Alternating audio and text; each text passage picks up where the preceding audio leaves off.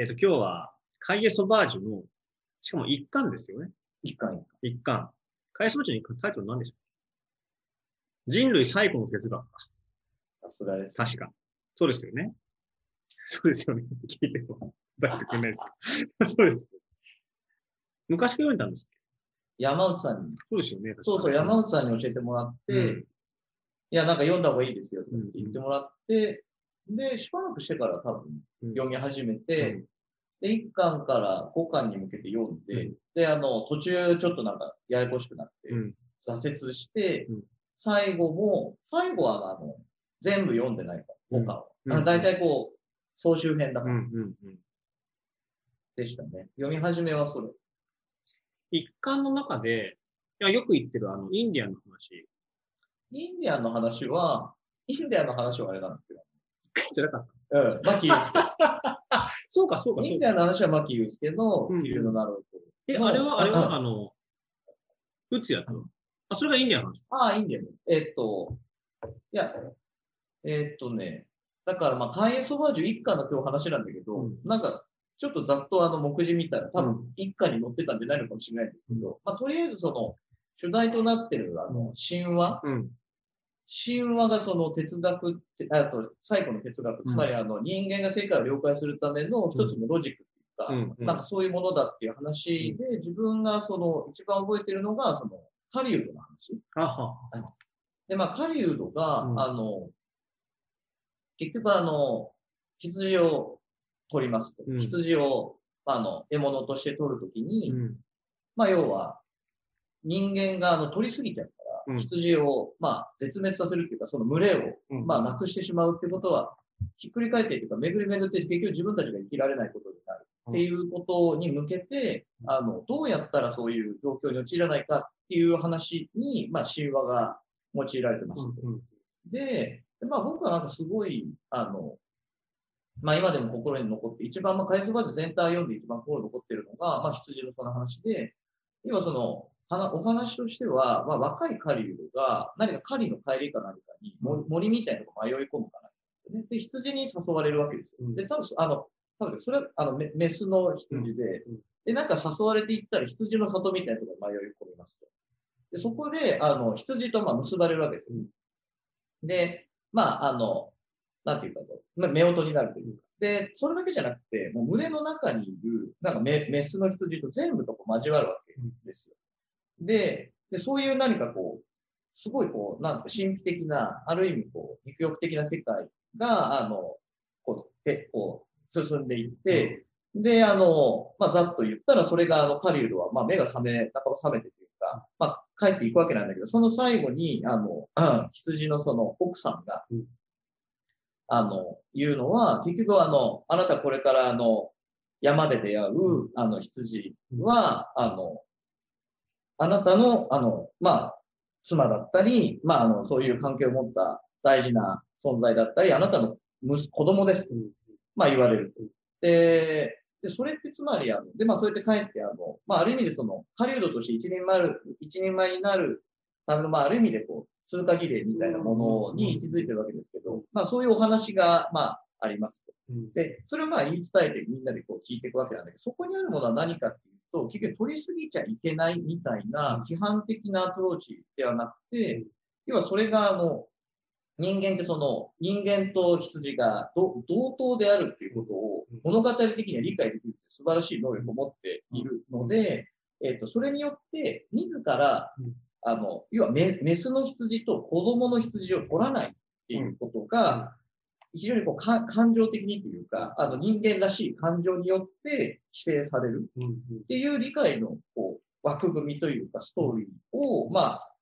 ハイエスバージョンで扱っていて、まあ、すごくそこにあの僕は、ある本当にあの山崎さん言ってた感銘を受けたうん。わけですうん。で、そこの背景にあるのは、人間と自然が非対照的になっていくっていう、まあ、歴史プロセスが背景にある。つまり、もともとはその歴自然の中の一つだったんだけども、どこからか人間ってやっぱ力をつけていくことによって、容易にうん相手側を任してしまったり、なくしてしまえるっていうことの非対称性を、人間と自然の非対称性をある意味こうバランスするために神話がうん。あのあるよっていう、ここの一連のそれが、うんまあ、僕にとっては返すばるある意味全てで、うん。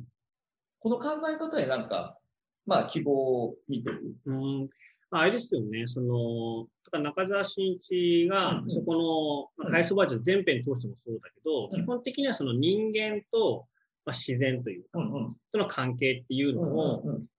すごい功利主義的に見れば、うん今、あの、まあ、功利主義っていうか、えっと、合理的というか、効率的に見れば、あの、取りすぎると、自分たちが食べ物がなくなっちゃうから、取りすぎないようにしましょうっていうふうな話を、そういうその、なんていうかな、お前たちが死んじゃうから取りすぎない、取りすぎちゃダメだよっていうような言い方ではなくて、ある種、んそれと全然違う、ももっと実感的に、これは殺しちゃいけないんだっていうのが、風に落ちるというか、体感されるような物語っていうのを、あのー人間はやっぱり、最古の昔からずっと考えていて、うん。でそこの考えっていうのは、その話だけ聞くとすごいファンタジックな、ミステリアスな話にも見えるんだけれども、そこで得られている、あ、そっか、あのー自分の家族、だから、これは殺しちゃダメなんだっていう感覚っていうのは、あのー殺しすぎたら食べ物なくなるから殺しちゃダメだよっていう、まあ、ある種、まあ、近代的なというか、割り切った物事の考え方とは全然違う、あのー共感体験というか、腑に落ちる体験というか、まあ、世界の断りの了解の仕方です、ね。あ、そうそうみたいなものの物語ルーケっていうのがあって、で、実は神話っていうのにはそういう自然と人間の関わりにおける、えっと、知恵とか知見だし、しかもそれはさっきの話の言い方で言うと、人間と、まあ、自然とかがどんどんこう非対称になっていく。うんうんうん。どうしても人間の方が自然を一方的に支配してしまう。でもその支配してしまう中で、実は人間の側も、あの、切りついていくというか、いう、あの、連関から、ちょっと距離を剥がして、人間と自然の関係をもう一度こう対等な形で結び直とする、直そうとするっていう、そういうような、あの、示唆に満ちた、あの、神話がうん。たくさんあるよってことで、で、カエソバージでは結構そういう、あの、いろんな神話が、いろいろこう紐解かれていくわけですよ。一巻で僕が覚えてるのが、シンデレラ。はいはい。でもシンデレラは、あの、ね、ヨーロッパの昔話のように思われるけど、あの中ではインディアンの中でも、えっと、の話も出てくるし、もともとサンドリオンってなんだっけ、灰、灰まみれ姫みたいなのが意味なんですよね。で、その灰にまみれて、かまどかなんかで灰にまみれるっていうのがいっぱい出てくるっていうのが、でもインド、あの、インディアンの方も出てきて、しかもあそこでは、えっと、なんかエンディングが違うみたいなこと言ってるんですよね。確か。で、それがヨーロッパとインディアンみたいなところの自然に対する考え方が、それこう結構違って見えるとか、みたいな話がこうなんかいっぱい出てきているっていう、なんかそういうのを思い出しました。うん、だから、なんか、まあ、今のやつに、あ一旦あ合わせていくかうんいくと、あの、あの、盆地の本棚にもあるんですけど、あの、えっと、に日本のその昔話を、うん。あの、心理学の河合さんがうん。読み解いてると、まあ結構似た話で、うんあの、結局ミルナの部屋みたいな構造も、うんまあこう広く見られます。うんなんかその、結局あの、あ鶴の恩返しみたいな。そうそうそう。で、そういう、こう、一つ鶴が、まあ、それも現れるわけです、自然の側が現れたりするわけですけど、まあ、それが、あの、見るな、みたいな、あの、見てはいけない部屋を結局開けてしまうっていうことが、あの、一つの、こう、モチーフになってそれも確かいろんなところに、うん。あの、こう、繰り返し繰り返し出てくるようなものがあって、うん。で、山内さん言ってくれたように、あの、ちょっと確か開発バージョンにも書かれてるんですけど、そのシンデレラの話が、うん。まあ、ある意味でこう、ネイティブなアメリカン、うん。まあ、インディアンの人たちのそれにあったり、まあ、他の、例えば日本の中にあったりとか、いろんなところにある共通構造としてこう見られるみたいな話はうんあって、それってもしかしたら、そのエンディングの違いはあれどうん、人間が、ないしは人類がうん。何かこう、自然と向き合う中でうん、なんかこう、まさに見見出そうとした断りみたいなものの表現としては、何かしらその、何か共通する、あの、大事なものが人間のある意味、想像力とか力を、フィルターを通してしたときに現れる、ある意味こう、まあ、これ、松岡聖子だとマザーストーリーって言ってたので近いような気がするんですけど、何かしらの共通性を持ったものとして大事なことが、まあ、示される。うん。そこにはなんか人間の、人間と自然のなんか、なんていうんだろう。なんていうか、個別性だけではない何か共通性みたいなものがなんか見えます？ね、確かに。なんか、今みたいなその神話の話って、確かに話ですと、まあこれはあの、あえての質問になるんですけど、うんうん原口さんがそういったその神話の中にある、そういうその自然と人間の関係に対するまあ了解の仕方の物語のあり方とか、もっと言うとその共有の形だと思うんですよね、神話って。うんうんうん。あの合理的に自然と人間の関係を説明して、いや、こういう環境破壊が良くないとか、いうふうなことを言う言い方も一方で言説とあるんだけれども、神話ってそういう科学的根拠に基づく何かっていうのとはまた違う。了解の、あの、やり方じゃないですか。でそういったその神話のあり方に、原口さん、こう、感銘を受けている、あの、背景とか理由っていうか、なんかそれはどんな風に見てうーん、まあ、あの、うん、ちょっといきなり、あの、深くいけるからあれなんですけど、うん。さ最初に、今、こう、まあ、そういう話になっていいかなと思って考えてたのは、あの、まずその、科学的であるかみたいなことって、あの、それが重要であるっていうのは後からついてきてるような話で、うん。つまり、あの、科学的であることが正しいとか、うん。科学的でないことが正しくないっていうこと自体は別にあの、アクルールにあったわけではないはず。なので、うんそれがなんか社会に要請されたからそういう、まあロジックっていうか考え方が、あの、断りを見出すために、断り化するために必要みたいうん。なことがあったとしても、うん。でも、社会がどうあるべきかっていうのは、例えば持続的であった方がいいとか、うん。何かしかその争いが少なかった方がいいうん。とか、何かしか今であれば何か人が大事にされた方がいいっていうことが、あの、まあ、目的というか、うん。まあ、アウトカムと言われるようなものとしてあるとすれば、うん。そこにたどり着くための、なんかその、まあ、なんていうかステップというか、うん。まあ、ある意味ではロジックみたいなものは、え別に科学か、科学的かどうかっていうことに回収されうんうんないだろうっていうふうにはまず思ってますよね。うんうんで、なぜなら、科学的であるということによって、おそらく僕の中でこう、なかなかそれによって、あの、に、要は大事だと思われない部分が今多くなってきていうんる。科学的であるんだから、まあうん医療の世界であるエビデンスベースだっていうことによって患者さんのうん、なんかすごく大事にしていることが削ぎ落とされて、うん。告知が、まあ行われてしまうこととかって、あの、容易にそれって、あの、まあ、か、悲しいみたいなこととか、うん。苦しいとかっていうことに、なかなかこう思いを馳せることができなくなっていく。なので、ナラティブベーストメディシンみたいなこと、しばらく前から言われていて、まあそういうことは一つの例ですけど、うん。科学的であるかないかによって重要性があるとかないとか、うん正しいか正しい。か、結構これってあの、今は苦しみを生んでるところを感じます。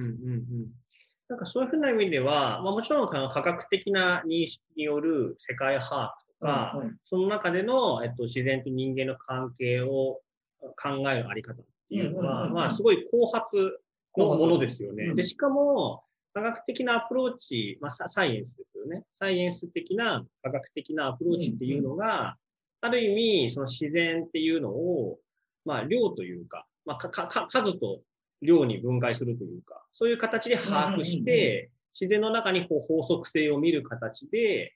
えっと、人間が自然をコントロールできるように、まあ、するといううんうんうん。アプローチが科学そのもの。ま自然っていうのは自分の内なる自然、か体もそうだし、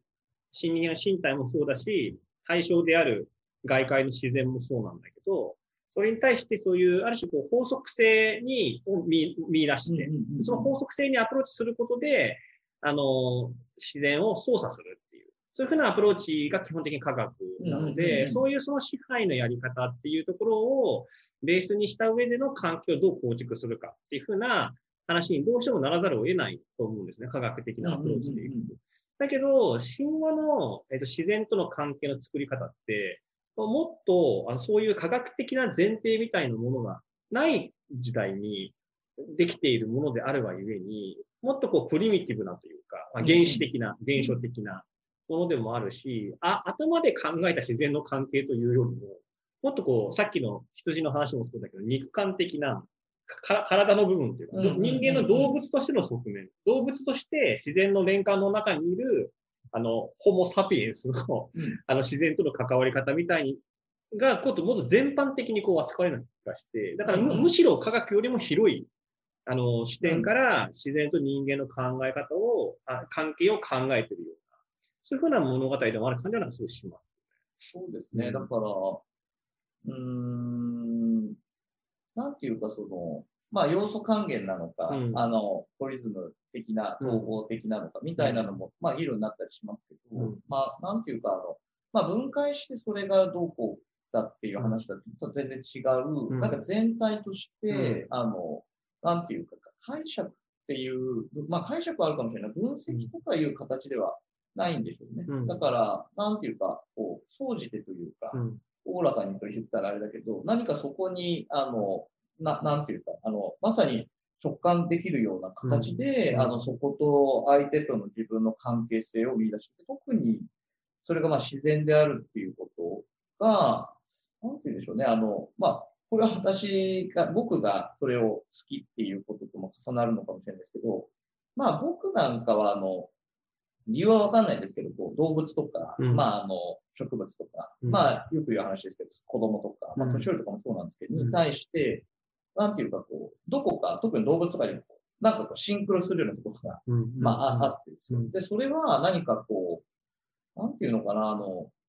まあ植物にって言ったら言い過ぎなのか僕にはそこまでできてるかわからないんですけど、うまあそういう感性みたいなの結構まあみんなあるような気。していて、うん。それが、まあ、あの、それこそ牧祐介の本であると、うん。まあ、いろんな形でそれをこう、発動しないように訓練されて人間っているので、まあ、まあ僕はまだ不勉強ですけど、例えば赤ちゃんの時に感じているものの見え方みたいなものって、まあインディアンがこう、その牧祐介の本だと、まあ人類学者ながインディアンの本に、インディアンの弟子入りをした時に、もうなんか地図の話とか、まあ司会で言ったりですね、うん。まあ背景とその上に乗っかっているものみたいなものが、要は、ある意味強制された、要は。トレーニングされたことによってそう見えてるだけだぞと。うんすごいこう羽音がカサカサって向こうで鳴る音とか、うんうん鳥を食って飛んだり止まったりする音がこう聞こえてくるっていうんですよ。でそれって、あの、ももっとに人間の持ってるもっとこうベーシックなポテンシャルみたいなものはもっと多分広くて、そこの中にどこかあの通ずるというか感じるみたいなのがあったのが、もしかしたら一個、うん一個あるから。うんで、山本さんので、まあ、あのちょっと忘れずに言ってしまうと、もう一個日本がすごい面白いなと思うのは、あの、アニメの世界、映画の世界に、あの、動物が出て喋ったりするみたいなことって人間って普通に了解できちゃう。うん。なんか強さっていうか、あのお面白さがあるなっていつも思っていて、うん人間の形をしてないものが人間のようなことをする。これはあの人間に寄せちゃってますでもそこに何かこう、ななんか成り立た、成り立ってるなと思える、何かこう、なんていうか、おおらかさを人間って持ってたり、そこに物語、物語のほとんど動物が出てきて喋ってる。うん。でも、ああいうこともなんか一方であるなとかなんかそのあたりって、うんあの、なんていうのかな、特に絵本とかアニメの世界だと当たり前かもしれないけど、うん何かこう、了解のルートとしては、正規ルートじゃないところにはうん結構ずっと残っていて、確かにね。しかもね、今の話は面白いですよね。例えばその、人間である、人間と動物があたかも友達のように付き合うっていうのって普通に、まあアニメにせよ漫画にせよ、まあフィクションの世界では当たり前のように描かれてきたことだし、でも例えば、さっきのその、えっと、ヤギの話もそうだし、まあギリシャ神話でもゼウスがお牛になってやってきてあ人間とイチャつくみたいな、うん。う んいっぱいあるわけですよね。で、そういうふうなその自然と人間、動物と人間、自然と人間のこう関わり方、まあ、死んだ、あの、ね、神話でも死んだ後にそのまま、そのまま木になって死ぬとか、うん。いうふうなのもいっぱいあるわけじゃないですか。で、そういうふうなものっていうのが、で現代で一掃された方で全然一掃一掃されておらず、まあ、あの、まあ、アートの領域というよりは、もう少し多分、子供のものですよね。うん。っていう感じがしますね。うんまあ、アニメにせよ何です。一般に、まあ、格好好きですけど、子供たちの、に神話的な世界だっていうものの中に結構ふんだんに残ってるような、あの神話の残りがみたいなのがあって、でそれがさっき話したその子供の頃の感性みたいなものと、すごい相性がいいんじゃないかみたいな話は、その、インディアンの話もそうだし、あの、僕も、これもまあしょっちゅう言ってる話ですけど、あの、チャンギージーっていう人うんうのん。人間の脅威の進化に書いてある、もうあれ本当全、全人類読んだ方がいいと思いますけど、あの驚きの人間が、そのも文字っていうものを習得していくプロセスで、世界の見え方が根本的に変わるのだっていう。さっきで言うところのそのトレーニングされちゃうんですよね。だから画像として世界を見るんじゃなくて、文字として世界を読むように、後天的に頭の中に文字解読ソフトをインストールしてでもそれは情報としてはすごい量が少なくて、ふものすごい情報量ある画像から、文字情報しか取らない。すごい1ギガぐらいの画像から、ワードのファイテキストデータベースも取れないからさ、あの、すごいこう、あの、情報量としてわざわざわざわざわざこう少なくしないと解読できないっていうインストールソフトを主に義務教育の文字を習得するプロセスで こう学んでいく。だから子供の頃におそらく文字を習得してない時期に世界を全く違う形で知覚していて、そうそう。で、大人になるにつれてそれが知覚できなくなっていって、でもよく指摘されることですけど、例えばその認知症のように何かしらこう、えっと、言語理解に、えっと、一般的に障害と言われるようなものが出始めると、今度は逆に、そういう昔の世界との関わり方っていうのが、こう、フィードバックしてくるというか、で、むしろこう、豊かに、ふんだんに世界を体験するようになっていくっていうのはね、あの、よりあの村さんとかも話してるような話とも結構つながる。うん、人間のその、まさにさっきのインディアンが、遠くの音を聞くっていう形で、全く文字を返さない形で世界を認識してるって話と、結構近いようなものっていうのが、そうですね。うん。やっぱり現代起きてて、で、おそらくポイントは、その、文字情報として理解するっていう、非常に理性的かつサイエンス的な科学。もちろん、もともとそのサイエンス、近代のサイエンス、科学の根っこにあるデカルトとかの考えていた世界を記述する方法っていうのは、まさに複雑回帰の世界を全部、あの、二次元変、文字、テキストとしてあの、記述していくっていう、まあ、あの、方法除説に書いてあるのは、まさにその方法、4つの方法が書いてあるわけですけれども、そういう形で X 軸、Y 軸っていうのがあって、座標を、あの、y イコール x って書いたら直線が表現表現できるっていうふうに、画像をどういうふうに文字にするかっていう、そういうふうなものとして近代科学ってやっぱスタートするんですよね。で、その近代科学の基本的なあの世界をテキスト化するっていう。で、テキストを読む。テキストを読めた人が、うんうん、言語能力の高い人が、社会の中で高いステータスを得る。うんうんうんまあ、そういうふうなあの構造っていうのを、まあ、こう300年、400年ずっとやってきて、うん、でいよいよ今それが難しくなってきてるっていうのは、もう、あの、さ言う通りだと思うんですよね。で、そういうところを、いわばこう、じゃどういうふうに今のこの難しさみたいなところをこう、乗り越えていくかっていうときに、あの、神話のような、ある種、全、全、なんなんていうの、全体的なというか、ああそうです、うん、あのあの特定のところにスコープが寄ってないがゆえに、あの現在から見るとファンタジックに見えるけど、でもその分肉感的で、体験的な物語のあり方っていうところに、まあ、いろんなヒントがあるようなってことですよね。まあ、あとはあれでしょうね、その、おそらく、その、うん、まあ人間のあるそういう、まあ、能力というか、うん、あの、動物が喋ったり、動物が、あの、登場してきて、うん、まあ、あの、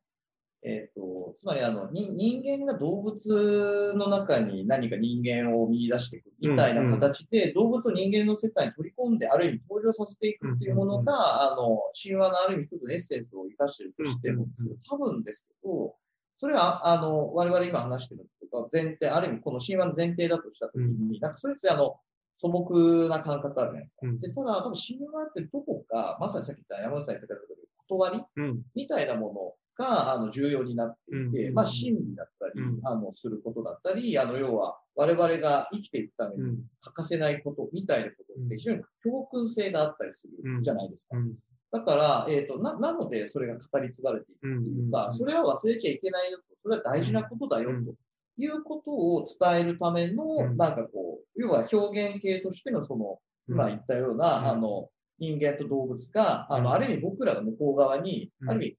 味、表現としては人間がしてるわけだけど、僕らが向こう側に行くような形を取ったり、あの、えっ、ー、と、しつつ、でもそこで重要なことは、両方にとって重要な、あの、まあ、ある意味、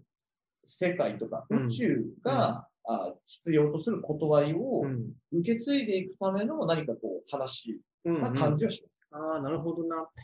あその話、いや、なんか今話聞いて思い出したのは、関越バージョンの中に書いてなかったと思うんですが、中澤慎一がどこかで話してたか書いてたかやつで、うんうん、あの、そうかと思った話があって、えっと、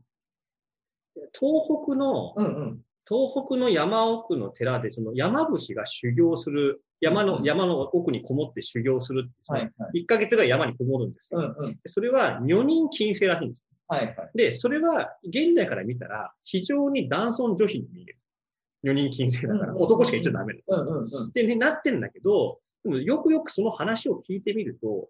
えっと、女性は、あの、生理で月に1回、から、月、あの、月の動きに合わせるように自分の体が自然とこうシンクロしているから、女性が体感的に分かっていることを男は分からないから、山にこもって月の動きと自分の体をシンクロさせるっていう、そういう修行らしいんですよ。うんうんうん。だから男しかやらないってことになってるらしくて。ああの、その、男だけがやるべきで女はやってはいけないって話でもどうもないらしく、その世界、世界っていうのは自然と人間のある種の断りですよ。うんうん、シンクロしてシンクロっていうのをどういうふうにこう体得するかって話で、実は構成されているから、あれをその近代的な目線で、男尊女卑だとか、